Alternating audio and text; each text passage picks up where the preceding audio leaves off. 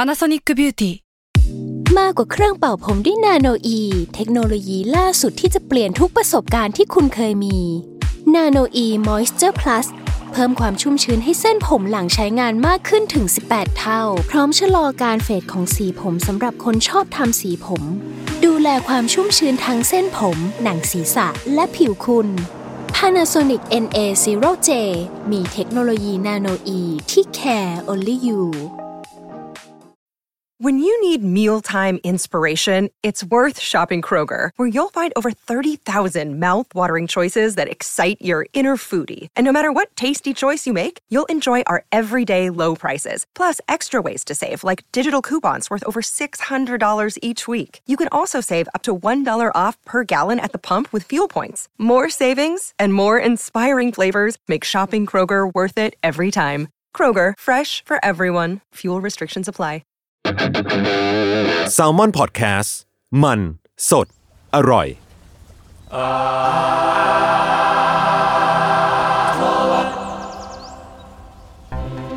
สวัสดีครับยินดีต้อนรับเข้าสู่รายการ Art Over เออ เรื่องศิลปะน่าสนใจจนยังไม่เก็บไว้คนที่คนเดียว อะไรนะ เกือบได้แล้ว โอเค อาร์ทเวิร์ดครับนักสมบัติเอ่อจะอะไรน้ำกี้พูดว่าอะไรนะ เรื่องศิลปะน่าสนใจ โอเคไม่เป็นไร คนเดียว ช่างเถอะ ครับ ก็นั่นแหละครับ เป็นรายการที่เราเลือกศิลปะ ในหลากหลายแง่มุมนะตามความในใจพว่าผม 3 คนครับผมไม่ว่าผมครับจุนจากต้องเป็นแคสครับ ครับพี่ก้าวสมวันแลบครับ เอ็งโซมอนเฮา ครับเสียงเมื่อกี้ถ้าทุกคนอาจจะเคยฟังมาก่อนก็คือเสียงอ้น ครับอ้นเดอะแมทเทอร์ครับ อ่า หวานอย่างกับน้ำ วั มัน น นี้ มะนาวไอ้บ้า โอ้ย ก็คือกลับมาอีกแล้ว เพราะว่าไอ้อ้นโดนทีเคลากมาอีกแล้ว คือรอบที่แล้วอ่ะเราลากแบบ emergency cake ไง แต่รอบเนี้ยลากแบบตั้งใจลาก อ่า อ่ะ อิมเมอร์เจนซี่สำหรับพวกกูอยู่ดีแหละครับเนี่ย ใช่ใช่ เอฟเค อ่าโอเคทีเคยังไง อั นะ นนี้อยากให้โอนแนะนำตัวใหม่อีกทีหนึ่งครับ คุณคือใครครับ ครับอ้นเดอะแมทเทอร์ครับ เป็นซาวโปรดิวเซอร์ครับ เคยฝึกงานที่ซาวน์พอดแคสต์ด้วย เย็ดเค เย็ดเค เท่จังเลย วันนี้ก็เหมือนมาฝึกงานอีกรอบหนึ่ง อ่า อ่า บรรยากาศเดิม ก็คือเมื่อกี้ ใช่ โอนก็คือมาจัดสาวกับเราเอง เป็นเกสที่ดูแลโฮสต์รายการ ๆขอบคุณมากเลย ขอบ อ้น คุณมากครับ ยินดีครับ อ่าก็แน่นอนว่าเราเปิดมาขนาดนี้คือจะมาคุยเรื่องเสียงอันเองครับ เอ้ยโอเค ครับคือเรามีพูดถึงศิลปะเกี่ยวกับเสียงกันมาบ้าง แต่ว่าส่วนมากในรายการเราจะเป็นเพลงใช่ไหมครับ อืม ก็เลยมีอีกสิ่งหนึ่งที่ยังไม่ได้พูดกันแบบเคยแต่แตะๆบ้างแหละ แต่ไม่เคยถึงนาทีคือเรื่องของเสียงประกอบ อืม โดยเฉพาะเสียงประกอบภาพยนตร์เนาะเสียงภาพยนตร์ที่ทำให้มีมีชีวิตชีวาขึ้นที่เราเรียกกันว่า sound effect นั่นแหละ อืมโดยวันนี้ครับเราจะเน้นสิ่งที่เราคุ้นเคยชื่อกันมานานแล้ว และมีความสำคัญมาก ๆ กับโลกภาพยนตร์เลยก็คือโฟเล่ครับ อืม เอ้ย ขอบ างคนเขาเรียกว่าโฟลี่ ขอ announce ขอขอนิดหนึ่ง โฟลี่ มันอ่านว่าโฟลี่ครับ อ่าเป็นไงคอเล็กคอเล็ก จริงโฟ Foley ลี่ อ่ะโฟลี่ครับ Foley ครับ โฟ ถู ลี่ กต้องครับ โฟลี่หรือโฟเล่วะเชื่อแม่งแล้ว ก็แต่ แต่ จริงๆผมก็คุ้นกับคำว่าโฟเล่นะ งั้นผมจะ Foley จะฝึกพูดว่าโฟลี่ อ่างั้น ในเทปนี้แล้วกันครับ ได้ครับ โอเค โอเคครับ ลุย กู เล เรี ย ยกโฟเล่แหละ เอาแต่ใจ เอาแต่ใจ ได้ครับโฟลี่ครับ โอเค นั่นแหละเหตุผลที่ชวนอ้นมาเพราะอ้นเป็นคนใกล้ตัวที่สุดที่เคยเรียนโฟลี่มาครับ แล้ว โดย ก็ เฉพาะเลยใช่ไหม โดยเฉ ก็ พาะใช่ อ้นอ้นไปเรียกเปลี่ยนที่เกไดครับเกไดคือ ก็ มออาร์ตสุดดังตอนจากเรื่องบูพีเรียดนั่นเอ เอา ง อีกแล้วครับ คุณขายสิ่งนี้มาสิบรอบแล้ กลัวเขาไม่รู้จักไง ให้คุณอ้นเขา คุณคุณภูมิใจกว่าผมอีกนะ เออเอ ภู อ มิใจภูมิใจ มึงมึงขายตัวตัวอ้นมากกว่าตัวมันเองอีกเอาจริงตอนเนี้ย ใช่ใช่ คื อ้อนเป็นพระเอก คืองี้ผมเรียนอ่าวิศวะดนตรี อ่า และสื่อผสมที่ลาดกระบังมาครับ อือฮึ ก็มีเรียนเกี่ยวกับซาวฟอฟีมาประมาณหนึ่งเหมือนกัน ก็ได้เรียนโฟลี่ในคลาสของที่ไทยมาด้วย อืม แล้วก็ที่ตอนไปเหมือนแลกเปลี่ยนเทอมหนึ่งที่เกไดครับ อืม ก็ได้มีคลาสสอนเกี่ยวกับโฟลี่แล้วก็มีประสบการณ์ไปอ่าฝึกฝน อืม มีกันบ้านอะไรพวกเนี้ยครับ แล้วก็ไปทำงานตัวหนึ่งที่ตัวเอก ตัวเอกก็คือที่เขาทำวันพีซอะไรพวกเนี้ยฮะ อืมรีแคปนิดนึงก็คือเกไดเป็นมหาลัยศิลปะของญี่ปุ่นใช่ไหม ใช่ มัน มันชื่อเต็มๆคือโตเกียวเกจุสึได้ก็คือ ก็คือโตเกียวเกจุสึคืออาร์ตศิลปะ อือฮึ ได้ก็คือก็คือ university อ่าร ร วมกันก็จะเป็นโตเกียว university of the art อ่า อ๋อ ยิ่งใหญ่ ชื่อง่ายดี ครับ ยิ่งใหญ่ว่ะ ดูเป็นประสบการณ์ที่น่าสนใจครับ แต่ก่อนที่จะไปถึงเรื่องประสบการณ์ของอ้นอ่ะ อันนี้เรามาพูดถึงโฟลี่กันก่อนนะครับ อืม ว่า โฟลี่คืออะไรเนาะ ครับ รวมทั้งประวัติของมันด้วย คือโฟลี่ถ้าเกิดมันอธิบายง่ายๆแบบบรรทัดเดียวก็คือซาวเอฟเฟกเสียงประกอบภาพยนตร์ที่ใช้ในช่วงโพสต์โปรดักชันเนาะ อืม แต่ถ้าเกิดพูดให้ลงลึกไปอะครับ คือปกติเวลาเราถ่ายทำงาน หนังโฆษณาอะไรก็แล้วแต่เราจะได้ได้ยินสิ่งที่เรียกว่าซาวเอฟเฟกติดมาอยู่แล้ว ไม่ว่าจะเป็นเสียงคุยเสียงบรรยากาศ เสียงการต่อสู้อะไรก็ว่าไปใช่ไหมครับ แต่ว่าปัญหาที่เกิดขึ้นคืออะไรครับ คือเสียงทั้งหมดอะครับ มันมัน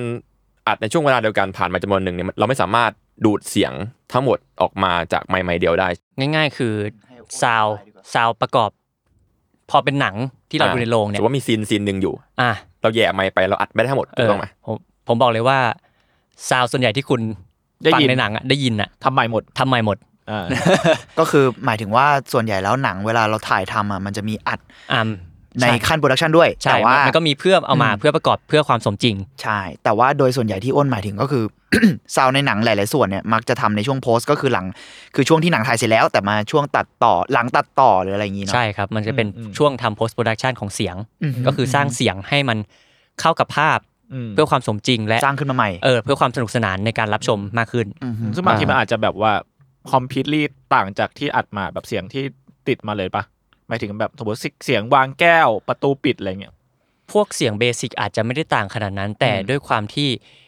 ถ้าทำถ้าทำตรง post production เสียงมันอาจจะชัดกว่า อ่า คุณนองไหมถ้าถ้าเราอัดเสียงวางแก้วในการถ่ายทำโปรดักชันมันอาจจะเป็นไมค์ที่ติดกับไวเลสหรืออาจจะเป็นบูม อืม ซึ่งอาจจะเก็บมาไม่ได้ชัดขนาดนั้น อืม ซึ่งซึ่งสมมติถ้าฉากนั้นคุณ ต้อง ย การเน้นอะไรย่าง เอ งี้ อ ปะ อยากอยากเน้นให้ฟีลลิ่งการวางแก้วเนี่ยมันสื่อสารอะไรสักอย่าง คุณอาจจะต้องใส่เข้าไปเพิ่มเอง อืมฮึอืมฮึ อ่าเพราะว่าเราไม่สามารถอัดแยกแท็กให้อะไรเบาอะไรดังได้ถ้าเกิดเรายื่นไมค์ไปอย่างเดียว อืมอืม อืม เข้าใจ ก็ต้องอัดแยกออกมา แล้วก็ยังไม่นับว่าถ้าเกิดสิ่งเหล่านั้นอ่ะเป็นเป็น CG หรือเป็นหนังแอนิเมชันา เราไม่มีเสียงให้เราอัดอยู่แล้ว อืม เราก็ต้องทำเสียงขึ้นมาเอง อ่าฮะอ่าฮะ ประมาณนั้น ยังไม่นับเรื่องมูดที่สักเซสไม่สักเซสหรือเปล่าอีกต่างหากเนาะ อืม แล้วก็การมิกเนี่ยทำให้เราค o n t r o l เสียงได้สะดวกเบาดังได้สะดวกขึ้นในตอนไฟนอลมิกเนาะ ครับ ก็ประมาณนี้ก็คือโฟเล่คือทำเอ่อโฟลี่ะเดี๋ยวโอนว่าเรา อ่าได้ครับ มามาเพื่อควบคุมเสียงเอฟ โฟ เฟก เล่ ต์ ก็ได้ครับ เพื่อให้มันดูสมจริงเนาะแล้วก็สมใจคนทำภาพยนตร์นั่นแหละว่าใจเขาอยากให้เป็นยังไงเนาะโอเค อันเนี้ยเรียกว่าประโยคของโฟลี่ก็คือนั่นแหละปิดทองหลังพระเนาะแล้วก็เราจะมาอธิบายว่าโฟลี่มันมาได้ยังไงครับ จริง ๆ แล้วชื่อเนี้ยครับมันมาจากผู้สร้างมาเลยครับ คือคุณแจ็คโดโนวานโฟลี่อันนี้คือชื่อของ อ๋อ เขา คือชื่อเขาก็คือโฟลี่ในนั้น ใช่คือคน อ๋อ เรียกว่าไงวะคนแรก ๆที่ทำโฟลี่ก็คือชื่อว่าโฟลี่เขาก็เลยเรียกว่าโฟลี่ อืมฮึ เขาเป็นคนที่คิดริเริ่มการทำงานเสียงประกอบภาพยนตร์ครับ จนเรียกได้ว่าเขาเป็นโฟลีอาร์ติสคนแรกของโลกก็ว่าได้ครับ อืม อันนี้เดี๋ยวมาฟังประวัติ จริง คุ ๆ ณ เมื่อก่อน แจ็คสักหน่ ภาพ อย ยนตร์เป็นมันแบบภาพยนตร์ใบปะแบบ ใช่เมื่อก่อนเขาเรียกไซเลนมูวี่เนาะเป็นภาพยนตร์ใบ แล้วก็ถ้าเกิดพูดเสริมอีกทีคือมันเป็นใบมาก่อนใช่ไหมสักพักหนึ่งก็จะเป็นแบบประกอบเสียง อืม ซึ่งเมื่อก่อนประกอบเสียงมันก็แค่ประกอบเสียงเพลงเฉย อืม ๆเช่นว่าถ้าเกิดดูหนังเก่าๆอ่ะมันจะเป็นแบบใบใบๆแล้วก็มีเพลงประกอบ แล้วก็มีช็อตจอดำแล้วขึ้นเท็กซ์ อืม ประมาณนั้นละกัน โอเค เรามาฟังประวัติคุณแจ็คโฟลีกันครับ ครับ ครับคุณแจ็คฟูลี่ครับเกิดในปี 1891 ครับ ในยอร์กวิลล์ที่นิวยอร์กครับ มาจากครอบครัวผู้อพยพชาวไอริสครับ แต่ว่าต่อมาถูกเลี้ยงดูที่เคอร์นีไอแลนด์ทำเลที่เรียกว่าเป็นเกาะสวนสนุกหาดสวรรค์ของชาวนิวยอร์กเลย อืม แล้วก็เป็นที่แบบของนักท่องเที่ยวเนาะอุดมด้วยสีสัน โดยพ่อแท้ๆของเขาครับทำงานที่ท่าเรือรวมทั้งเป็นนักดับเพลิงอาสาสมัครก็ขณะเดียวกันก็เป็นทั้งนักร้องแล้วก็นักแต่งเพลงในผับโลเคอลโซนนั้นด้วย ทำเยอะเหมือนกันนะ เยอะเยอะเยอะแต่คิดว่าคุณฟัวรี่ก็น่าจะได้อิทธิพลเรื่องซาวด์เรื่องอะไรมาจากคุณพ่อนี่แหละ คาดว่า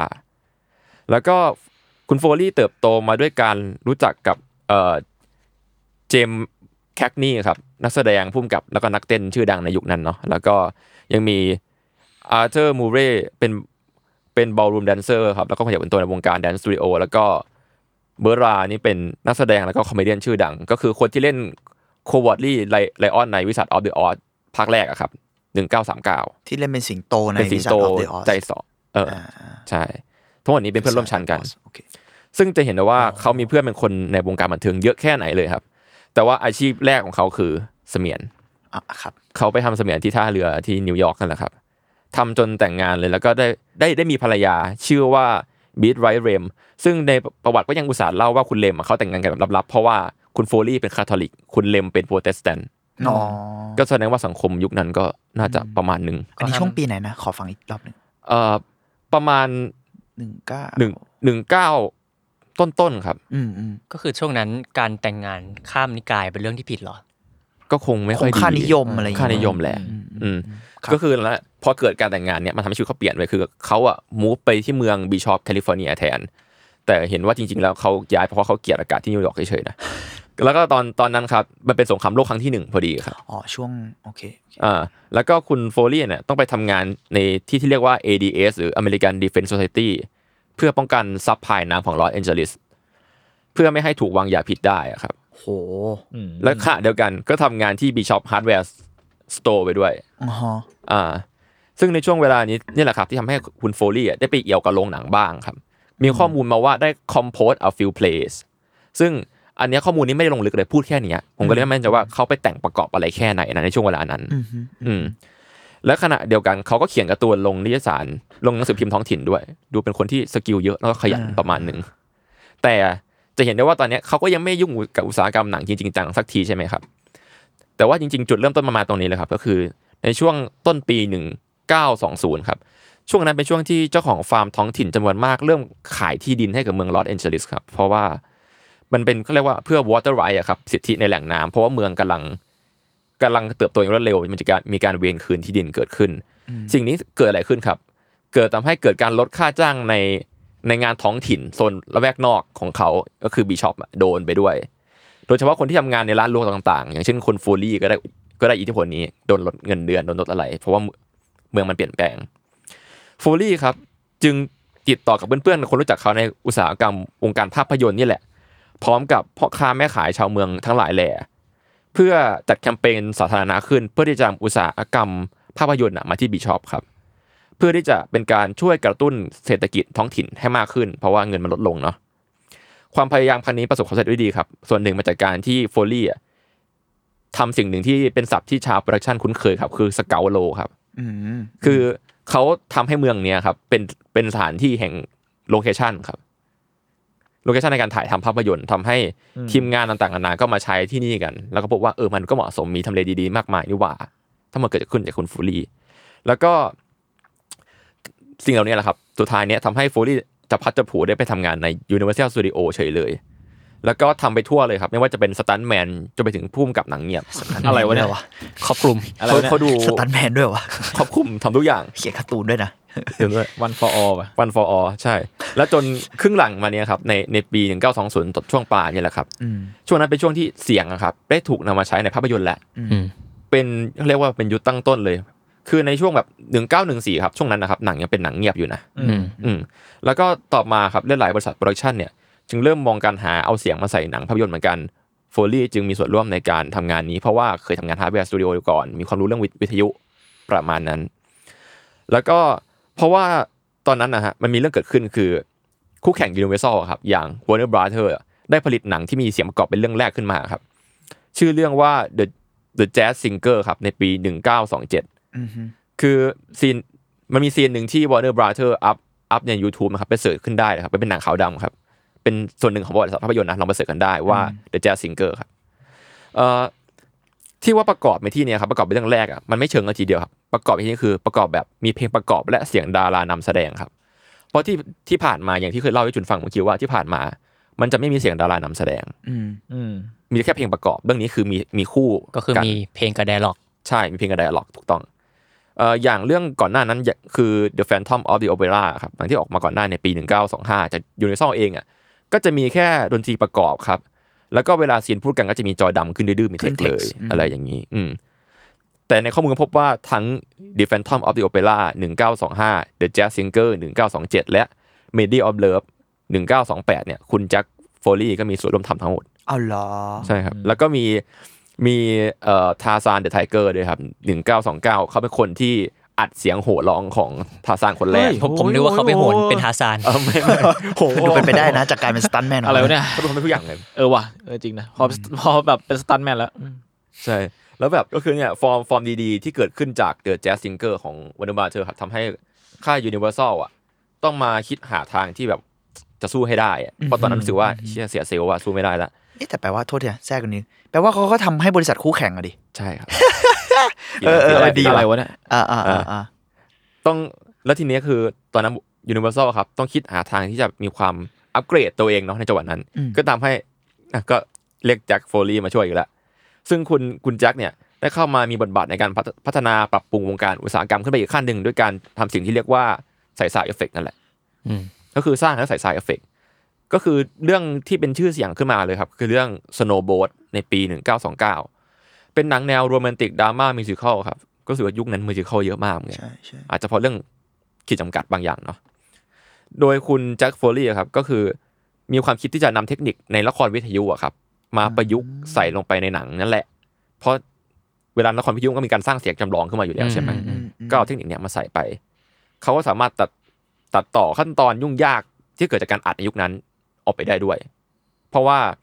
อย่างอย่างเดอะแจ๊สซิงเกอร์ตอนนั้นนะครับ มันก็เป็นแค่เป็นเหมือนที่พูดอะเอาไม้ใบเดียว แล้วก็พอยไม้ไปใกล้นักแสดงนำที่สุดอะไรอย่างนี้แทน อืม มันก็ยังมีขีดจำกัดอยู่เนาะ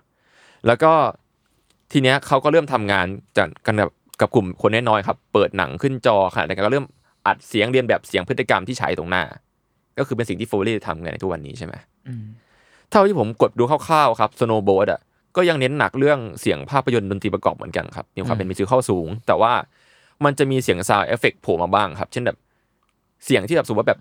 เป็นซีนนั้นไม่มีนกเลยอ่ะแต่มีเสียงจิบจิบจิบโผล่มาอย่างเงี้ยแสดงว่าเขาก็ต้องไปอัดมาแยก อืม อื ประมาณนั้น นี่คือสิ่งที่ผมเห็นนะ แล้วก็คงใส่เพื่อเล่าอารมณ์ของหนังมากกว่า แทนที่จะแบบให้เห็นตัวละครอะไรอย่างนี้ อืม อืมพูดง่ายๆคือเรื่องเนี้ยโฟลี่ก็มาแล้ว อืม เรื่องนี้แหละ อืม แล้วก็นั่นแหละครับ การมาของโชว์โบท โชว์ใช่ไหม โชว์โบทเอ่อโชว์โบท โอเค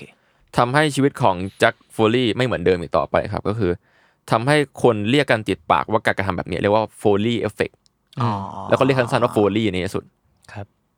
ก็คือต่อไปเนี่ยใครมีอะไรก็อยากได้เหมือนเรื่องโชว์โบทอ่ะ ก็ไปปรึก ไป ษา เรียกไปเรียกคุณโฟลี่มา โฟลี่มาเลย อ่ ประมาณนั้น เป็นที่ปรึกษาเลยทำให้เขาไปโฟกัสกับการทำงานสาวในอุตสาหกรรมภาพยนตร์ไปในที่สุด อืม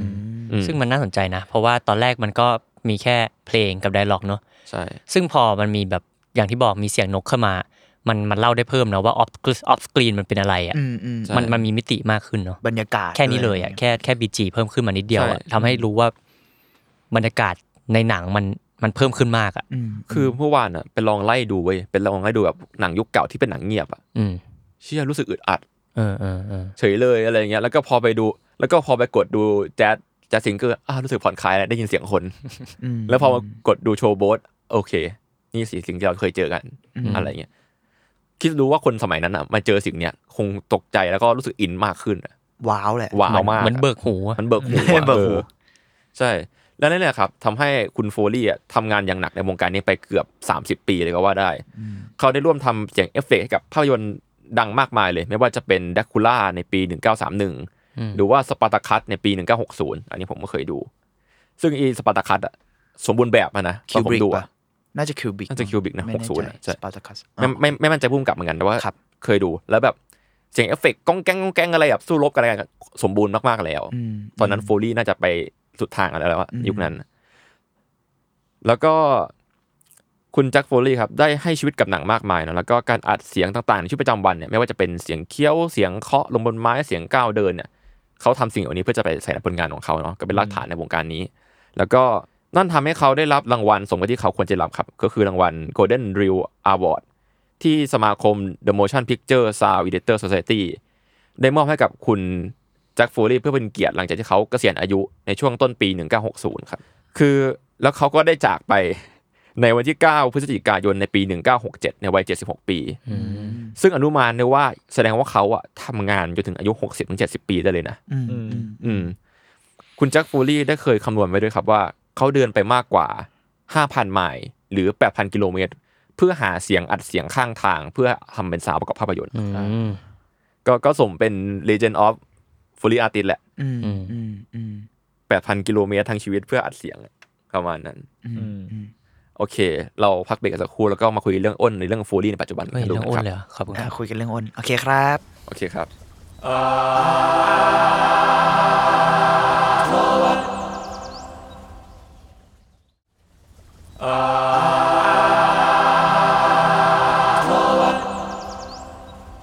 อ่ะ ต่อไหม โอเค กลับมาแล้วครับ เออ ครับม เมื่อกี้อ่ะ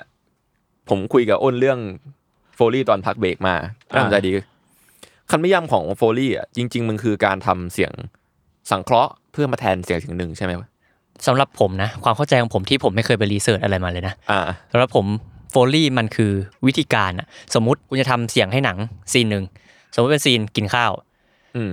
คุณกินสลัดอยู่ คุณก็อาจจะมีช้อนซ่อม แล้วก็เคี้ยวผักไปด้วย อ่า วางแก้วอะไรเงี้ยโฟลี่ของผมคือการทำเสียงตรงนั้นเพื่อซีนนั้นอ่ะเลยแล้วผมก็เลยสงสัยว่า สมมุติถ้าเราหั่นผักชุบชุบชุบชุบชุบชุบแล้วเราเอาเก็บเสียงเนี้ยไปโยนไว้ในซาวไลบรารีแล้วก็เอาไอเสียงหั่นผักเนี่ยมาใช้อีกสักสิบยี่สิบเรื่องอ่ะเสียงนี้มันจะเรียกโฟลี่หรือเปล่า อืม ผมว่ามันดูลิงก์กันหมดโฟลี่กับซาวเอฟเฟกมันดูเป็นสับเซตของกันและกั มัน ดูสับเซตกัน แต่ไม่แน่ใจว่าอันไหนคืออันไหน แต่แต่เราสน แต่ ใจ ว่า ที่อ้นพูดถึงว่ามันคือจริงๆ มันคือ process มาก เอก อ ว่า ผมว่ามันคือ process ใช่ไหม มันคือ าก วิธีการอะ มากกว่าผลมันเนอะผลมันก็อาจจะเป็นซาวเอฟเฟกมั้ง อืม อืมเออผลน่ะคือสายเอฟเฟกต์ละมั้ง ไม่แน่ใจ เพราะว่าเคยเคยดูในคลิปแต่ละคลิปอะที่เป็นคลิปโฟลีอะเขาก็จะแบบเปิดซีนซีนนั้นขึ้นมา แล้วก็วิเคราะห์ว่าซีนเนี้ยต้องเสียงอะไร อืม แล้วก็มาทำเสียงให้มันคล้ายที่สุด อืม ซึ่งพวกนี้มันก็จะอยู่ในซาวดีไซน์อีก ใช่มันคื ร อ อ อบ หนึ่งด้วย อืม แต่ส่วนมากโฟลีคือชอบเปิดซีนซีนหนึ่งให้กดเพลย์อะแล้วก็ทำตามทำตามอะไรอย่างเงี้ย เออ ที่เราเห็นกันได้บ่อยเนาะ อืมอืมอืม ก็อืมแต่ปัจจุบันเนี้ยวงการเนี้ยมันก็ไปไกลมากๆกันเนาะมีอาชีพชัดเจนมีเขาเรียกว่าโฟลีอาร์ติสกันอย่างในปากเต็มคำแล้วก็แบบ อืม มีสตูทำงานไม่อัดโฟลี่โดยเฉพาะมากมาย อย่างอย่างในไทยที่มีชื่อเสียงหน่อยก็คือคุณคุณบิ๊กเนาะสุภาวิทย์พัววิจิตรอันเนี้ยคือถ้าเกิดเสิร์ชชื่อเนี้ยครับ จะมีคลิปในเน็ตเพียบเลย ไปตามดูกันได้ อื ผม มจะได้ไม่ต้องเล่าซ้ำ โอเค รอเล่นคือมันมันมีหลายหลายสื่อของไทยอ่ะเอาคลิปของพี่แกไปเล่าแล้วว่าฟูเรียตินไทยทำยังไงบ้าง ใครอยากเห็นว่าไทยทำยังไงโปรเซสเป็นยังไงลองลองเสิร์ชชื่อคุณบิ๊กได้ครับ อืม แล้วก็ในไทยที่ชื่อเสียงดังๆหน่อยก็เป็นกันตนาแหละ ล่าสุดวันครูเมื่อกี้ไม่กี่ปีที่แล้วก็มีห้องโฟลี่ขึ้นมาแล้วครับ อ่า อืมอืมอืม เออแต่เห็นว่าในจริงๆในในไทยก็ถือว่า นึกนึกไม่ค่อยออกเหมือนกันนะตอนนี้ได้แค่สองชื่อ อืม ว่าที่ไหนมีโฟลีบ้างถ้าใครรู้ก็บอกกันได้ครับ ครับ ครับ อ่ะ แล้วก็กลับมาที่อ้นอเกนไปเรียนโฟลีที่นู่นเขาสอนยังไงบ้างวะ คือบอกตรงว่า พาร์ทเลคเชอร์เนี่ย ผมฟังไม่รู้เรื่อง กูชอบมา จ ก ริงใจสัส เพราะเขาพูดภาษาอินเดีย ญี่ปุ่น เอ้ย ดิ อ๋อ ไปเรียนที่ญี่ปุ่น ก็ส่วนใหญ่ถ้ารู้เรื่องก็คือคือก่อนผมไปอ่ะผมก็มีคลาสเรียนโฟลี่ที่ไทยก่อนแล้ว อ่า แล้วก็มีอ่าได้ได้ฝึกซ้อมประมาณนึง ซึ่งก่อนไปผมก็ทำฝึกงานที่ยังบอกวันวันครูด้วย อ่า ก็จะมีความรู้เกี่ยวกับ post production เสียงนิดนึง ได้ทำหนังสองเรื่อง อืม ไป ขายนิดนึงชื่อ Line Walker 2 เป็นหนังฮ่องกงแล้วก็โปรเม อัจฉริยะต้องสร้างของไทย อ๋อ เฮ้ยคุณเองเหรอคุณเองอย่างนั้นเหรอ คุณเองอะเหรอที่อยู่เบื้องหลังเสียงหวดลูกกอล์ฟของเขา เอ้ย ผมไม่ได้ทำอันนั้นเขาทำไปทำโฟลี่ออกสถานที่ ผมทำเสียงพื้นหลังครับ BG อ๋อเหรอ อ่า อ่าฮะ ประมาณนี้ ซึ่งไปที่นู่น พาร์ทที่เกี่ยวกับโฟลี่ก็คือตอนที่ไปตัว A อืม ความสนุกตอนไปที่นู่นคือผมตื่นเต้นกับห้องเขามากเลย เพราะว่าอ่าอย่างที่รู้หรือไม่รู้ห้องโฟลี่มันก็จะมีความหลากหลายในห้องของมันเพื่ออ่า suitable ให้ทำ หลายๆ ใน อย่าง เออหลายๆอย่าง ใน ทำเสียงได้ สตู ห ดิโอ ลาย ๆ แบบ อย่าง ในห้อง พื้น เดียว เนี่ยก็ต้องมีพื้นแบบพื้น พื้น ปูน พื้นหลาย ซีเมน แบบ ต์พื้นทราย อ่า พื้นคอนกรีต พื้นกระเบื้องอะไรเงี้ยครับ อ่า อ่า เพื่ออัดเสียงเท้าอะไรเงี้ยครับ ที่ต่างกัน อ่า เวลาเดินที่อื่นที่นู่น ใช่ ที่นี่ ใช่ อืม หรือมันก็จะมีแบบฝักบัวเลยนะ ฝักบัวเพื่อทำเสียงน้ำ อ่า แล้วก็จะมีของต่างๆ มากมายเลย อันนี้คือที่ผม amazed เพราะว่างานที่ผมงานที่เกไดมอบหมายมาทำเป็นกลุ่มกับเพื่อน เพื่อนชาวญี่ปุ่น เพื่อนชาวไทยต่างๆ เป็นแอนิเมชันของเขาเอง อืม ซึ่งมันมีซีนหนึ่งที่ผมได้รับมอบหมายก็คือแบบเหมือนเป็นโปรยอาหารนก ในแอนิเมชันคือโปรยอาหารนก ผมก็ไป อ่า ดูว่าเอ้ยมันมีแบบในห้องมันมีกรวดอะไรไหมอะไรเม็ดเล็กๆไหม อ่า ซึ่งผมไปคุยของดูอะไอ้เหี้ยแม่งแม่งมีอาหารนกเลยอะ มีทุกอย่าง จะขีบสัตว์สัตว์ ไอ้เหี้ย มีมีแปะรูปนกข้างหน้าซองอะ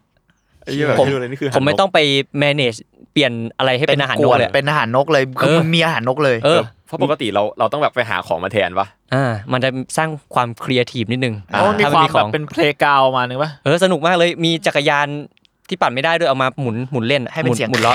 เสียงโซ่อะอ่า โหคนญี่ปุ่นเลยซาวอย่างงี้ เออมันมันมีหลายหลายหลายอย่างครับ ความสนุกของห้องโฟลี่มันจะประมาณนี้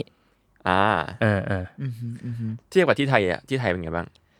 ผมไม่ได้มีประสบการณ์ในห้องโฟลี่ไทยขนาดนั้น เพราะว่าตอนผมฝึกงานห้องโฟลี่ของวันครู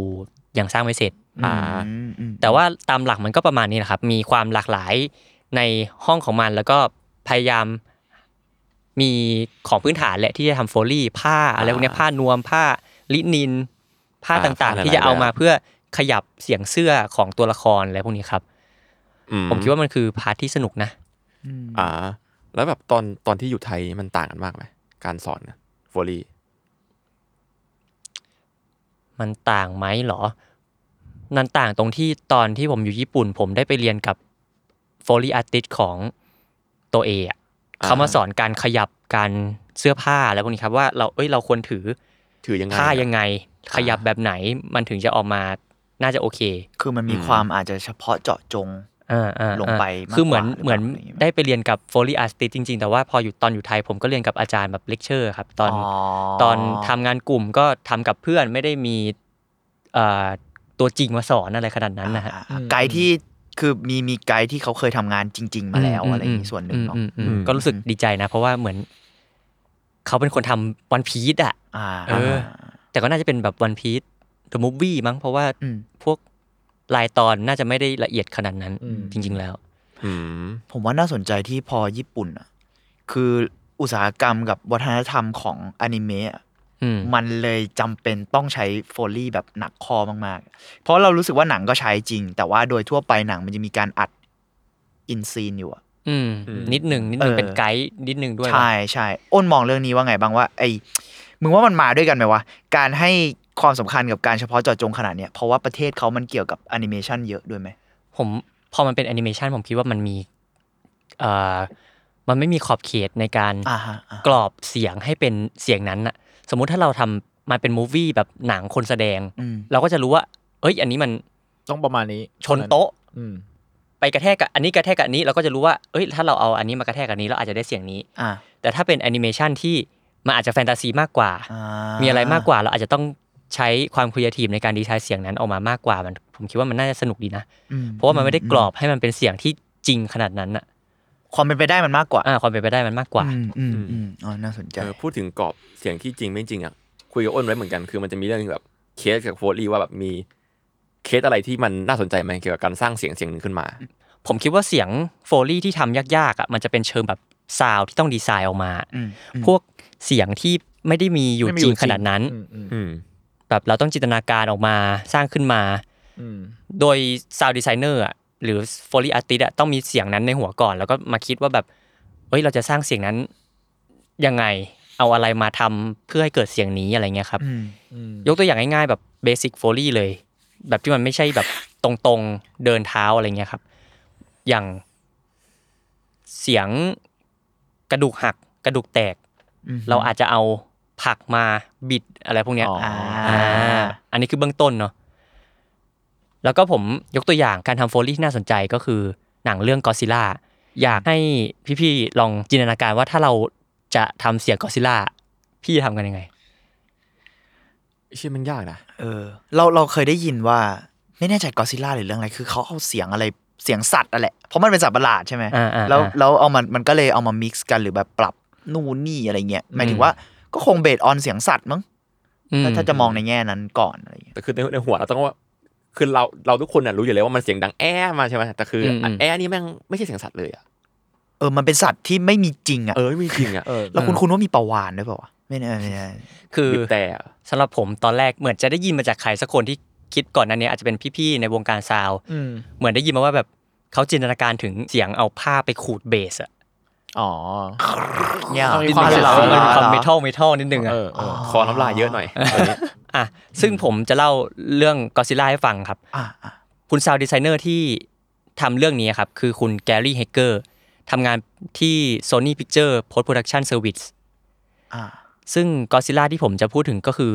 เวอร์ชันหนังในปี 1998 หนึ่งเก้าเก้าแปด ก็ไม่เก่าไม่ใหม่ขนาด มัน นั้น คือเวอร์ชันฝรั่งหรือญี่ปุ่นอะ เวอร์ชันฝรั่ง ฝรั่งค ฝ รับ รั่งใช่ไหมอ๋อ น่าจะเป็นเวอร์ชันฝรั่งแรกเลยมั้ง ใช่ฝรั่งน่าจะมีอันอันเนี้ยอันแรก เออ แต่มันมีญี่ปุ่นก่อนหน้านั้น ที่เป็นแบบ ใช่ เออ นู่นนี่เลยขาวดำเลยมั้ง ก็ซิล่าในภาพจำแบบเก่าๆ แล้วน่าจะเป็นก็ซิล่าในอุลตร้าแมนงี้ไหม มันมีหนังชื่อกอซิล่าด้วย มันมัน แต่ว่า ไม่ได้อยู่ใน แต่ว่า Ultraman ด้วยซ้ำเว้ย มันอยู่ในของญี่ปุ่นแบบเก่ามากเลย อ่า แล้วฝรั่งอ่ะ ค่อยมา ค่อยมาซื้อ รีเมค ทำต่อ ครับ อืม ซึ่งก็ซิล่าภาคเวอร์ชันเนี้ย มันก็ไม่ได้หน้าตาเหมือนภาพจำสมัยนี้เท่าไหร่ที่เป็นก็ซิล่าเวอร์ซัสคอง อ่า อ่าอ่าอันนี้มันอัปเกรดแล้วมันเป็นชายมันไกลละ ก็ซิล่าเวอร์ชัน1998 มันจะหน้าตาคล้ายไดโนเสาร์ครับ อารมณ์แบบทีเล็กแต่แขนล่ำ อืมอืม อืม อ่าอ่าอ่า คุณแกลลี่เนี่ย เขาใช้เสียงตัวเองครับ ก็ไม่ ไอเชี่ยอีกครั้งหนึ่ง ไม่ได้อัดสัตว์ด้วยซ้ ครับแกลี่ มึงตลกไหมเวลามึงดูในโลแล้วรู้สึกว่าเป็นตัวเอง ำ ร้อ ภู ง มิ อะ ใจอ่ะ เขาเขาขิงด้วยครับว่าเนี่ยคนส่วนมากเนี่ยเขาไม่ทำกันอย่างนี้นะ ก็ไม่มีหรอกแกลี่ ใช่พี่ใช่ เวน เนี่ยแล้วเนี่ยคือจุดเด่นเขาเลย ก็คือใช้ใช้เสียงตัวเอง เสียงเขาเนี่ยเออจุดเด่นเขาเลยเนี่ย เออผมยอมอ่ะแกลี่เออ ซึ่งเขาบอกว่าคนปกติที่เขาทำเสียงสัตว์ประหลาดตัวใหญ่ๆแบบก็ซิล่าเนี่ยคนอื่นเขาจะเอาแบบเสียงตัววอลลัสสิงโตเสียงสัตว์ต่างๆมาผสมกันเหมือนที่พี่เม้งบอกเลย อ่าอ่าอ่า แล้วเอามา mix ให้มันคล้ายๆ ตัวใหญ่น่ากลัวน่ากลัว อ่า กอซิล่าแต่คุณแกลลี่เนี่ยเขาบอกว่าเขาซ้อมทำเสียงสัตว์ประเภทต่างๆ ตลอดเลย อ่าฮะ เดิน แล้ว เหมือนแล้วกันคน แล้ว เหมือนกันลิ เขาอัดเสียงตัวเองใช่ไหมแล้วเขาก็เอาพิชพิชดาว อ่า หรือลดระดับเขาเรียกอะไรลดความถี่เสียงของตัวเองลงมาให้มันต่ อ่า ำๆสมมติเราเอ๊ะอย่างอะไรแบบ มันก็จะแบบเออ ขึ้นอ่ะ มันก็จะดูไม่ตลกขนาดนั้นแหละ แล้วเขาก็จะมาผสมกับเสียงขูดกับเศษเหล็ก อ่า อือหื อ อ๋อ มันจะได้ความรู้สึกแบบน่าเกรงขามมากขึ้น สากๆวะ เชียร์เก่งว่ะ เขาเขาเล่าให้ฟังเลยว่าเนี่ย ตอนขายงานขายเสียงให้ลูกค้า พ่วงกับที่มาเนี่ยเขาเอ๊ะให้ดูแล้วก็เอาไปพิชดาวผสมกับเสียงเหล็กแล้วเขาบอก ลูกค้าบอกผ่านเลย เฮียสุดยอดว่ะ อะไรวะเนี่ กู ย เป็นผู้กำกับกูให้ผ่านแหละถ้าเขาร้องให้กูข เป็น นา แบ ด บ นั้น เป็นพรีเซนเทชันที่น่าจดจำนะ เนี่ยแกลลี่นี่เป็นคนที่แบบอยู่ในตัวตัวอาหารต้องมีคนขอให้ทำเสียงหมาให้ฟัง กูอยากอยู่ข้างห้องน้ำเวลาเขาอาบน้ำมันต้องมีอะไรเยอะ แยะ คิดว่าเขาทำได้แหละ เงี้ย ซึ่งพอเขามีประสบการณ์จากเรื่องนี้เนี่ย อืม ทำให้เขาก็ได้ไปทำเสียงเอเลี่ยนใน Independent ด้วย Independent อินดิเพนเดนเดย์ Independent Day ต่อ อ๋อ ID ID ดังดังๆเลยดัง วิลสมิธป่ะ ใช่ไหมเออวิลสมิธ อ่าๆครับ อันนี้คือเรื่องหนึ่งที่เขาพรีเซนต์มา คุณแกลลี่พรีเซนต์มา อ่า อ่าอ่า แล้วมีอีกเรื่องหนึ่งครับที่เขาบอกว่าค่อนข้างยากเลยในการทำเป็นหนังที่ไม่นานมานี้ ก็คือ Justice League แซ็กชไนเดอร์ อ๋อเหรออ๋อเขาทำเรื่องนี้ด้วยเหรอโอเค ทำเสียงอะไร เดี๋ยว เดี๋ยวผมค่อยๆเล่าไปว่า คุณแกลลี่เนี่ยเขาไม่ได้มีประสบการณ์ในการทำหนังซูเปอร์ฮีโร่ Justice League เป็นเรื่องแรก อ่า จริงๆแล้วเขาทำหนังซูเปอร์ฮีโร่มาก่อนก็คือ Spider-Man สไปเดอร์แมนแรก Spider-Man Toby 1 2 3 อ่า โอ้ Spider-Man เอ่อ แอนดูกาฟิลด์ ไม่แอดดูผมไม่ไม่ไม่แน่ใจว่าทำหรือเปล่า อ่า แต่ว่า ทอมฮอลแลนด์ ทอมฮอลแลนด์ท อ่า ำแล้วก็ทำ Into Spider-Verse ด้วย เชดโด แปลว่า คือเหมา เชี่ยวชาญ จ่าย เชี่ยวชาญไอแมงมุมเสียง แบบ อันนี้ใช่ปากทำเหรอ เออ ปากทำด้วยวะ เสียงปากเขาบอกว่า เออผมสงสัยเนี่ย ลงใส่แล้วไม่ใส่ไม่ดี เสียงเสียงปากเขาแน่นอนนะครับ ก็เหตุผล กูบอกแล้วมันตลกครับนึกภาพอ่ะ แต่นั่นแหละครับ โอเค อ่าครับ ซึ่งเขาบอกว่าที่ อ่า จัตตินลีกมันยากเนี่ย อืม เพราะมันมีฮีโร่หลายตัว อ๋ออ๋อ เขาก็ทำ แล้วแล้วเขาต้องทำให้มันแต่ละตัวมีเอกลักษณ์ของมันเนาะมัน อ่า เพราะมันเป็นมันต้องไม่แย่งซีนกันอะ อ่าอ่า ซูเปอร์แมนก็ฟิวฟิว ไม่ไม่ใช่คิดปากข้างบนหรอกจุน อ๋อ ใช้ มุก ยู่ อ ก็ อนได้แล้ว อ่ะอย่างอย่างวันเดอร์ m ูแมนเนี่ยมันก็จะมีแส้ของเขาใช่ไหมมีแส้มี อ่า โล่โอ้โห ซึ่งวันเดอร์ m ูแมนมันแข็งแกร่งเขาจะบอกว่าการทำโล่เขาเนี่ยเขาต้องทำให้มันแข็งแกร่ง อ่าให้ดูแข็งแข็งๆหน่อย เอากระป๋องมาปาหินใส่แก้งแก้งแก้งก็ทำไม่ได้ อ่ามันดูแบบกระจอกไป อ่ากระจอกไป เขาก็ต้องทำให้มันซึ่งอย่างที่บอกเสียงมันมีอิทธิพลมากในในหนัง อืม สมมติคุณเห็นโล่วันเดอร์ m ูแมนคุณก็ เอ้ยมันน่าจะเก่งแหละ แข็ง เออ เออ นายแข็งอยู่ แต่ว่าเสียงมันก็จะไปเพิ่มทวีคูณให้มัน เพิ่ ดู มูดบางอย่าง ถ้ามึงได้ยินเสียงกระป๋องปุ๊บก็ห่วยแล้ว ป่วยเลยแป้ง ครับ แล้วก็นอกจากวันเดอร์ m ูแมนก็จะมีแบทแมนที่มีผ้าคลุม อ่า ผ้าคลุมใหญ่ๆ หนักๆ หน่อยต้องให้มันน่าเกรง เออ ขาม เสียงเสียงผ้าคลุมว่ามันแม่งหนัก เออ เออ มัน เกินไป มัน อะ ดูเหนื่อยอะ ความ แล้วเป็นเบนเอฟเฟกแบบใส่ผ้าคลุมนั้นแล้วมันดูเหนื่อยอะ เออ คนดูอาจจะไม่ได้จินตนาการถึงความยากขนาดนั้น แต่ว่า อ่า แบทแมนมันมีแบบผ้าคลุมหนัก ให้มันเป็นเอกลักษณ์ของมันเองครับ อ่า หรือว่าอควาแมนที่ต้องเล่นกับน้ำ อือหืออือหือ หรือว่าไซบอร์กที่ก็ต้องมูเมนต์ต่างๆ ก็ต้องเป็นเสียงเหล็กอะไรประมาณนี้ครับอีกแล้วอะ ติดใจ โฟเล่ในนี้ว่ะ ติดใจ อันนี้ไม่ไม่น่าเป็นเสียงเหล็ก ประมาณนี้ครับ อืม เรื่องราวสนุกสนุกๆแต่ผมว่าสนุกดีนะ ในการ อืมอืม ทำจัตติลีกอะ เออ ความมีหลาย ๆ อย่าง แล้วต้องบาลานซ์ให้มันไม่เด่นเกินกันไป ผมว่า อ่า เป็นสิ่งที่สนุกดี อย่างนี้ อันนี้เราถามต่อก็คือส่วนใหญ่แล้วโฟลีอาร์ติสก็ต้องทำงานคู่กับซาวเอ็นหนักด้วยเหมือนกันปะ หรือว่าบางบางเรื่องมันแบบมันไม่น่าจะเป็นคนเดียวกันใช่ไหม เพราะว่าเรารู้สึกว่าพออ้นพูดคำว่าบาลานซ์มันคือ มันไม่ใช่แค่สร้างเนอะมันต้องมีการแบบมิกซ์อะไรอย่างนี้ มัน ด้ เห ว มือย นกราฟิกกับครีเอทีฟอะ เอออะไรอย่างนั้นหรือเปล่า เราอยากรู้แบบประมาณว่า โดยส่วนใหญ่แล้วเขาพอพอรู้ไหมว่าโปรเซสมันแบบยังไงกันสองคนนี้อะไรเงี้ย มันน่าจะแยกกันครับ ถ้าถ้าในในเทียร์นั้นนะ ถ้าถ้าเทียร์นังศึกษาก็รวมๆกันคนเดียว โจทย์ อ่า งบน้อย แล้วแล้วแต่เทียร์แล้วแต่เทียร์ อ่า เทียร์นั้นก็แยกน่าจะแยกกันครับเพราะว่าคนเนี้โฟลี่อาร์ติสเลยเป็นซาวด์ดีไซเนอร์อาจจะทำงานร่วมกับซาวด์อดิเตอร์ซาวด์มิกเซอร์อะไรพวกนี้ครับ อืม คือผมไปดูเกี่ยวกับเรื่องสาวของเฮเดทารีมาพอดี โอ้ยผมเลิฟ Hereditary เฮลิเทอรี่ ผมรักมัน ผมผมผม รักหก็นังเห็น เรื่อ แบบ งนี้ เขาก็แบบมีจ้างสตูเยอะแยะเนาะแล้วก็แบบก็มีคนทำแล้วก็มีคนถืออยู่หน้าจออ ม คอมอ่ะ อืม แสดงว่าก็ อ่า ต้องมีแยกกันแหละ เสียงนั้นเสียงเสียงหัวน้องกระทบกับ อ้าย งั้น ไม่ไหว ผ อ่ะ นี่แล้วแล้วก็นี่แหละเฮเดทารีแหละอยู่ในเรื่องโซนไอ The Hard Day Sound ไอ Ever Create เหมือนกัน คือผมผมผมไปอ่านซีรีส์นี้มา อ๋อ มันมันคืออะไรอ่ะ มันมันมันเป็นบทความครับในนิสานวอลเจอร์นี่ยแหละ มันจะมันจะพูดเรื่องแบบเสียงที่ทำซาวด์ ยาย าก ก ยากใช่ไหม เฮ้ย ใช่ น่าสนใจ อัน น่า นี้ สนใจ อยู่ในนี้ปะผมเคยไปอ่านว่าชิวบักก้าก็ทำทำขึ้นมาใหม่ ไม่ได้ลากเก้าอี้เหรอชิวเบก้า ๆชุบชุบ กัน หรือหรืเลยอว่าหรือว่าคุณแกลลี่ทำชูบาก้า ไม่แน่นะ ไม่แน่นะอ่ะโอเค งั้น เฮ้ย เหมือนอยู่นะ เหมือนเหมือนเหมือนผมฝึกอยู่ ผมผมมาแถมเรื่องการทำซาวของเฮลิเทอรี่แล้วกัน อ่าฮะ ครับก็คือบทสัมภาษณ์เกี่ยวกับโฟลิอาติสคนนี้ครับ ชื่อว่าคุณชอนเบรนัน เป็นฟรีแลนซ์โฟลิอาติสครับ ผ่านผลงานมาจากเรื่องรัสเซียนดอ อันนั้นเส้นดอ อ่า To All the Ball I Love Before แล้วก็ The Plug Election Year หอเดอะเพิร์ก อ่าแล้วก็ยูโรปารีพอร์ตก็งานเขาก็ดูเดือดๆอยู่นะ แล้วก็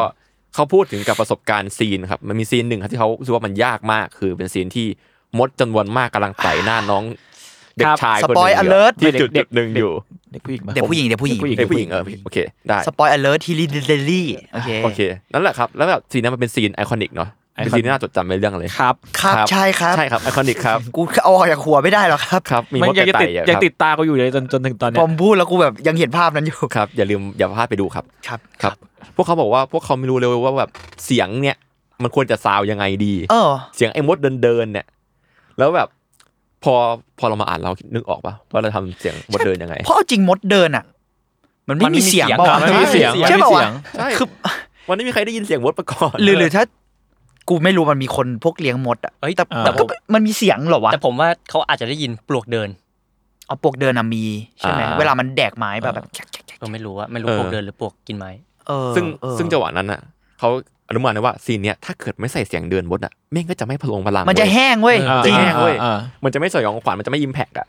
เพราะว่าแบบเขาบอกว่าการทำซาวโฟเล่มันจะมีสองสไตล์คือเสียงที่ให้ความชิลกับคุณ อ่า กับเสียงที่ให้อิมแพกกับคุณ อ่า ซึ่งซีนเนี้ยมันต้องการอิมแพก อ่า แล้วต้องทำมันให้ได้ แล้วก็แน่นอนว่าเสียงฝีเท้ามดเนี่ยครับ คุณชอนเขาแบบอยากให้มันได้อิมแพคจะรู้สึกถึงน้ำหนักขาของมันน่ะแม้ว่ามันจะเบาแค่ไหนก็ตาม อ่าอ่า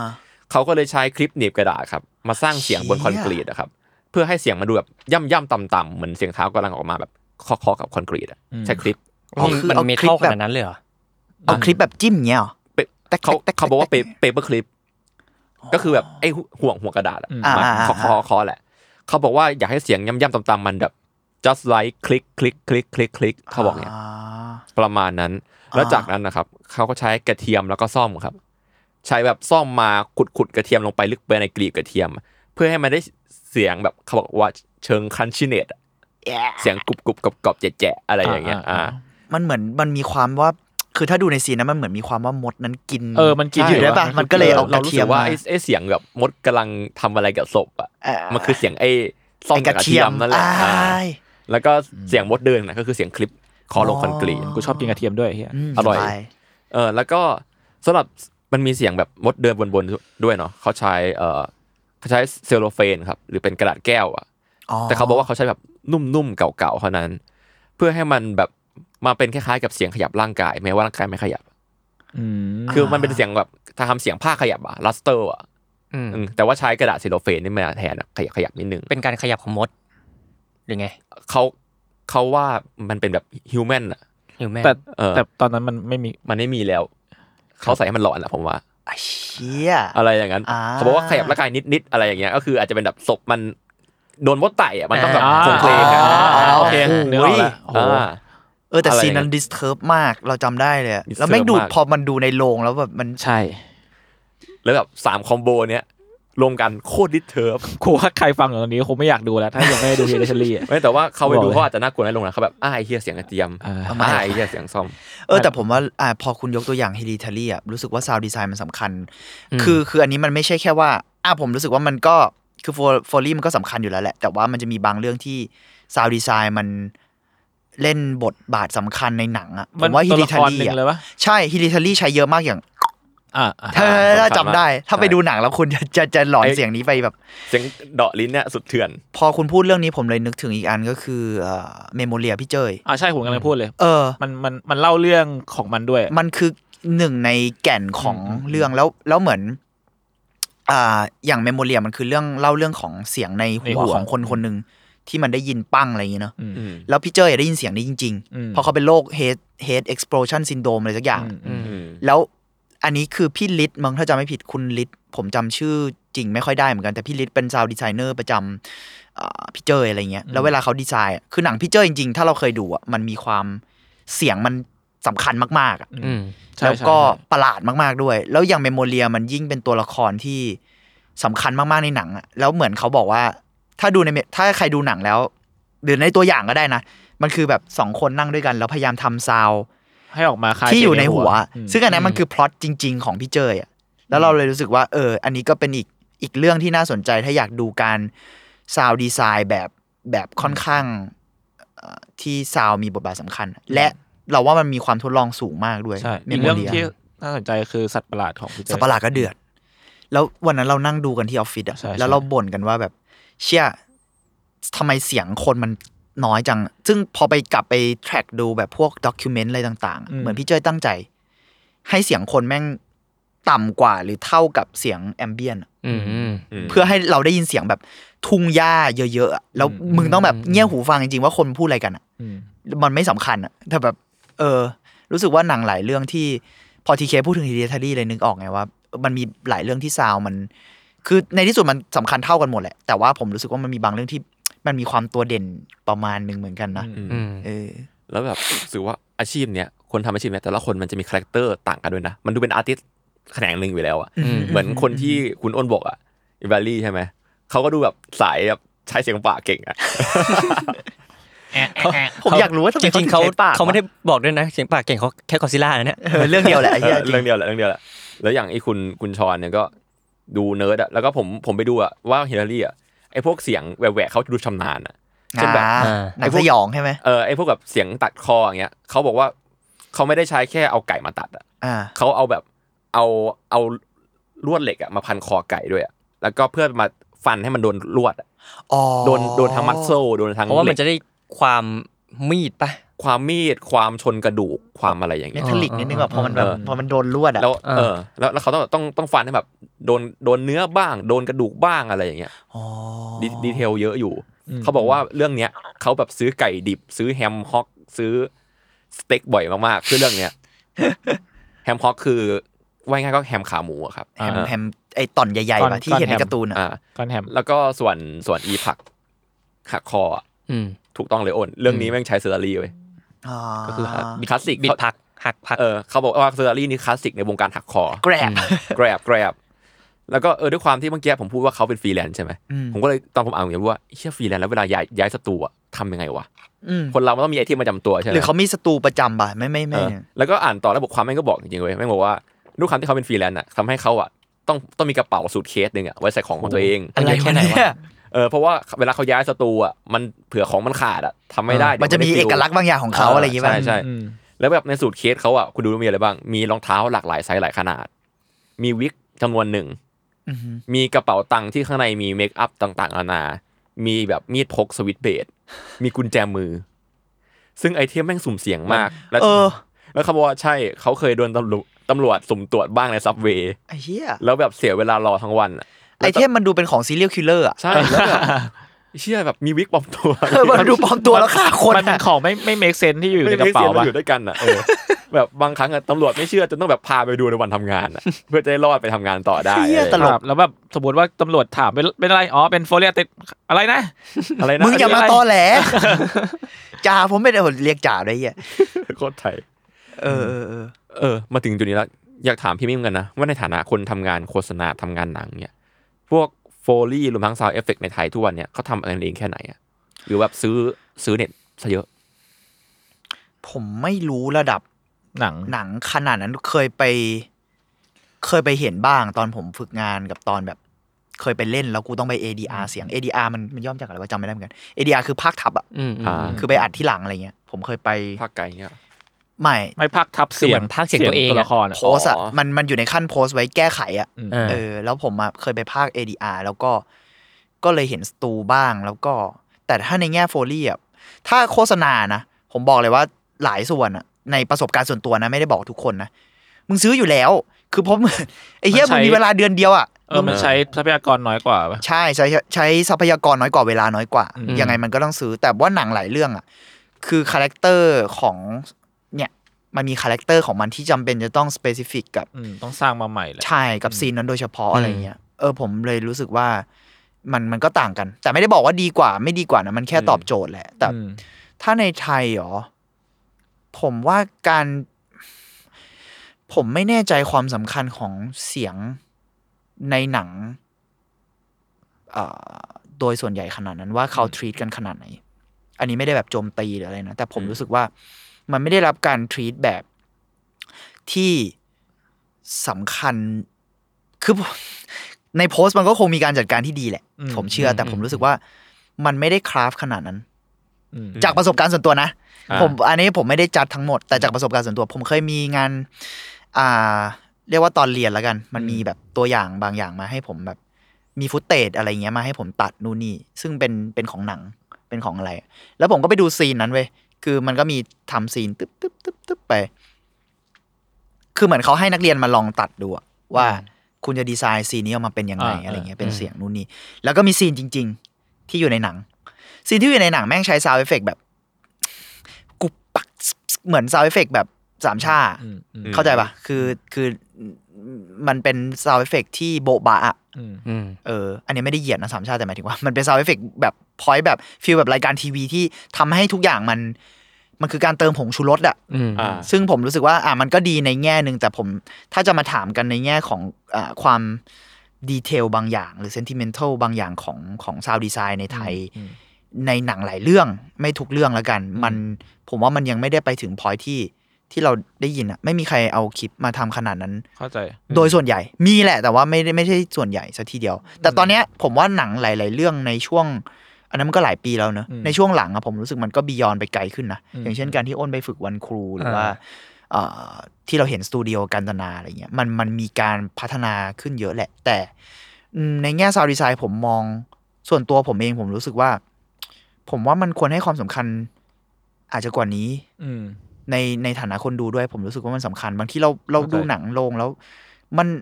มันไม่รู้สึกชัดเจนหรอกว่าอะไรหายไปอ่ะ อืม แต่ถ้าเกิดว่าคุณเคยไปในขั้นตอนโพสต์หรือขั้นตอนเนี้ยคุณจะรู้ว่าจริงๆอ๋อไอ้เชี่ยสิ่งที่มันหายไปที่ทำให้หนังเดฟมันต่างกันอ่ะแม่งคือเรื่องเสียงเยอะมากนะ อืม อืม แล้วตอนผมเรียนตอนผมเรียนภาพยนตร์อะไรเงี้ย ถ้าถ้าตอนแบบคุณดูหนังอะไรเงี้ยแล้วแล้วเสียงมันอิมแพกแม่งเห็นผลที่ต่างกันเยอะเลยอะแค่การมิกซ์เสียงอะสมมุติว่า อืมอืม เราดูหนังนักศึกษา ตอนเราทำกันเงี้ยก่อนมิกกับหลังมิกอะ อืม หรือก่อนแก้ไขก่อนเนี้ยโหแม่งพลังของมันต่างกันแบบลิบลับมากๆอะ อืม มันมันคือมันคืออืมออดิโอวิชวลมันต้องมาด้วยกันอะ อืม เออ ผมเลยรู้สึกว่านั่นแหละครับ ซึ่งผมคิดว่าหลังๆ หนังไทยมันพยายามทำให้มีมิติมากขึ้นแล้วนะ ใช่ อ่ะอย่าง ใช่ ผมยก ใช่ ตัวอย่างผมไปฝึกงานที่วันครูเนาะมันก็จะมีผลงานของเขาผมเอ่ยชื่อละกันพี่หน้อง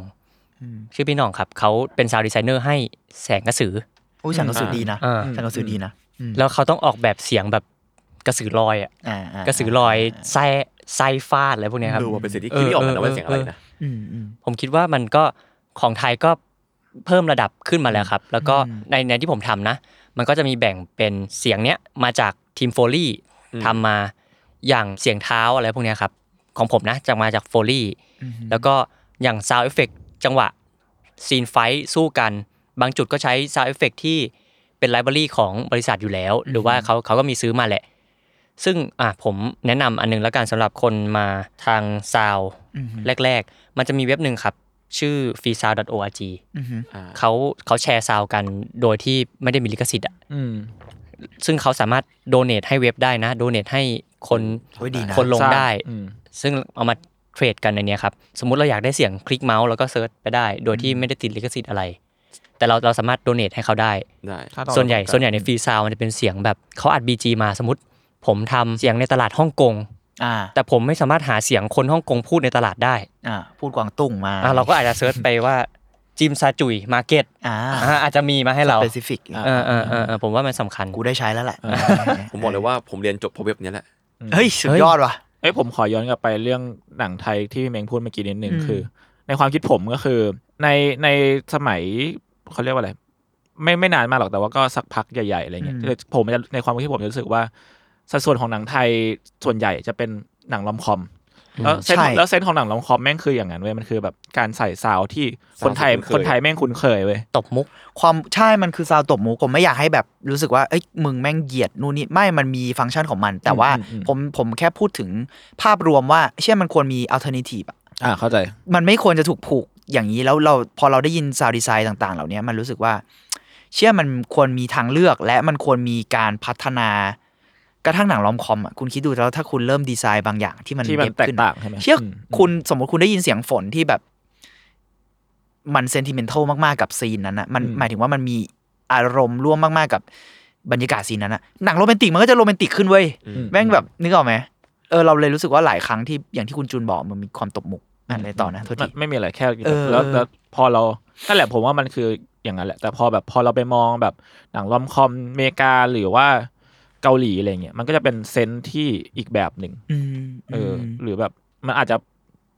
ซาวเอฟเฟกในหนังรอมคอมในในหนังเกาหลีหรืออเมริกา มันก็จะมีพาร์ทที่อาจจะพาหนังไปอีกในอีกแอเรียหนึ่งที่หนังไทยแม่งทำไม่ได้ทำแบบนั้นก็ได้ อืม ใช่ใช่ อืม เออ ผมว่าน่าสนใจ จริง ๆ เทียบกับเกาหลีก็ใกล้เราขึ้นมา อืมอืม พูดยากว่ะ อืม แต่ว่า อืมอืม เดี๋ ก็อยู่ที่ความหลากหลาย เอเชียเหมือนกันแล้วกัน ใช่คใช่วามหลากหลาย ใช่ ของหนังไทยด้วยแหละ อ่า ใช่ อ่า ใช่ใช่ ก็จริง ใช่ ก็จริง ผมคิดว่าถ้ามีหลากหลายกว่านี้เราก็อาจจะมีซาวด์ที่ได้คิดมากขึ้นป่ะ อืม อืมไลบรารี เออจริง จะกว้างขึ้น จริง อะไรอย่าง เอ เงี้ อย พอพออ้นพูดก็จริงหมายถึงว่าเออมันไม่ได้สเปซิฟิกแค่ซาว มันคือว่า ช่อง เทียทุกอย่างมันควรจะ อืม หลากหลายกว่านี้อะไรเงี้ย อืม ในในความเห็นผมนะ อืม อื อืมมเออเพราะว่าเหมือนเวลาเรา ถ้าถอยลงไปอีกคือพวกซีรีส์ในทีวีเนาะ อืม ผมเคยรู้สึกว่าเชื่อเสียงนี้เคยได้ยินอะอะไรอย่างเงี้ยเวลาเราดูอะ เพลงประกอบยังมีเลย เออ เพลงเนี้ยกูเคยใช้ในโฆษณา เปิด บางงาน เปิด นะ YouTube อะไร อะไร ซาว อย่า เอง นั้ ฟ น เฟกตลก คือก็ไม่ ไม่ ไม่ก็ไม่ได้ว่าว่ามัน จุ๊บ จะ จุ๊บจุ๊บ มันแย่หรอกแค่รู้สึกว่า เราเราได้ยินบ่อยเฉยๆแล้วพอแบบดูหนังตลกช่องนี้แล้วอีกช่องหนึ่งแล้วจะได้ยินเสียงเป้งเดียวกันเนี่ย เรารู้สึกแบบโอเค คุณแทร็กกลับไปละครสยองขวัญช่วงเราเด็กๆอ่ะคุณจะได้เคยได้ยินเสียงหมาหอนเดียวกันวู้ อ่า วู้วู้วู้วู้ เออเออว่ะ แม่งเป็นเสียงหมาหอนนี้เห็นป่ะ เออว่ะ กูทำแล้วมึงจะจำได้เลยเว้ย เอ้ย เขาแชร์ไลบรารีกันหรอวะ เขาใช้ไลบรารีแน่นอน โอ้ยผมบอกเลยไม่ใช่แค่ไทย ถ้าคุณดูอนิเมะแบบดากอน ด้ บ วยเหร อ อ ล ด้วยเหรอ ดากอนบอลวันพีช ยุคนั้นนะ เสียงจู้อะ แม่งจู้เดียวกันเหรอ เออบางทีมันเป็นจู้เดียวกัน กูชอบว่าจู้ ไอ้เหี้ย แล้วเห็นภาพว่าแบบกำลัง เห็นภาพเห็นภาพเห็นภาพ ลูฟี่ยืดแขนอาจจะเสียงเดียวกับโงคูกระโดด กำลังกับ หาแบบ ใช่ไหมไอ้เหี้ย ไอไอเสียงเนี้ยเหมือนกันมากไอเสียงแบบเหมือนแบบไอก้าวพริบตา อ๋อ แบบเออ ชิงหรือ เออเออ จริงๆแล้วมันอาจจะคนละอันก็ได้แต่ว่า เหมือนกันเลย อาจจะอ่านคนละคนก็ได้นะแต่เหมือนนะ อืม เออเพลินๆดี ครับ โอเค มัน เออเอาเป็นว่าวงการนี้เนาะก็ถือว่ามันเป็นวงการแบบเรียกว่าปิดทองหลังพายเนาะข้อมูลใดๆเกี่ยวกับอาร์ติสหรือสตูดิโอก็ยังค่อนข้างน้อยอยู่ อืม หรือถ้ามีทำเราก็อาจจะยังไม่รู้มากพอ เข้าไม่ถึงขนาดนั้น เข้าไม่ถึงขนาดนั้น อืมอืม เรียกว่าถ้าเกิดท่านผู้ชมรู้อะไรกับโฟลี่หรือซาเอฟเฟกอยากมาแชร์มาแนะนำก็มาเมากันได้ครับ อืม ครับผม ครับจริง ๆ แม้เราไม่ได้ตอบเมนต์ใน YouTube แต่เราอ่านตลอดนะครับ ครับมีบอททีเคอ่านตลอด มีบอท ครั ทีเคอ่านแล้วก็มาแชร์ให้พวกเราครับ ครับผม ครับ หรือถ้ามีคำถามถามในกลุ่มอันเตอร์เคสได้ใช่ไหม ใช่ครับ ครับ เพราะว่าคุณ เราแทรกซึมไปตลอด ด่าไปด้วย อ่าโอเค อ้นฝากอะไรหน่อยไหมครับ ได้ครับมา ก็ช่วงนี้ อืม ทีม The Matter กำลังปั้นรายการใหม่ขึ้นมามากมาย Shadow ฝาก The Matter ด้วยครับ ไปกดฟอล ฝาก เพิ่ง subscribe เพิ่งแสนแล้วนี่แสนแล้วนี่ เอ้ยแสน The The Matter YouTube แสนซับแล้วครับ ขอบคุณครับ อันนี้เป็นเสียงปรบมือสต็อกนะ โฟลี่โฟลี่ โอลี่ ก็ฝากกดไลค์เพจ The Matter ใน Facebook แล้วก็ subscribe The Matter ใน YouTube ด้วยครับ ขอบคุณครับ อ่าโอเคอ่ะทั้งหมดอีพีนี้ก็ประมาณนี้ครับแล้วก็จะจบจะจบไปด้วยการทีเคทำเสียงโฟเล่ของตอนจิงเกิลจบรายการเรา โอ้โอ้ อะไรวะเนี่ย โอเคครับ โอเคครับ เละเทะครับ ก็ติดตามฟังอัธวัตได้ทุกวันพฤหัสครับ ทุกช่องทางของสมาร์ทแคร์ผมสำหรับวันนี้พวกผม 4 คนลาไปก่อนครับสวัสดีครับ สวัสดีครับ สวัสดีครับ ครับ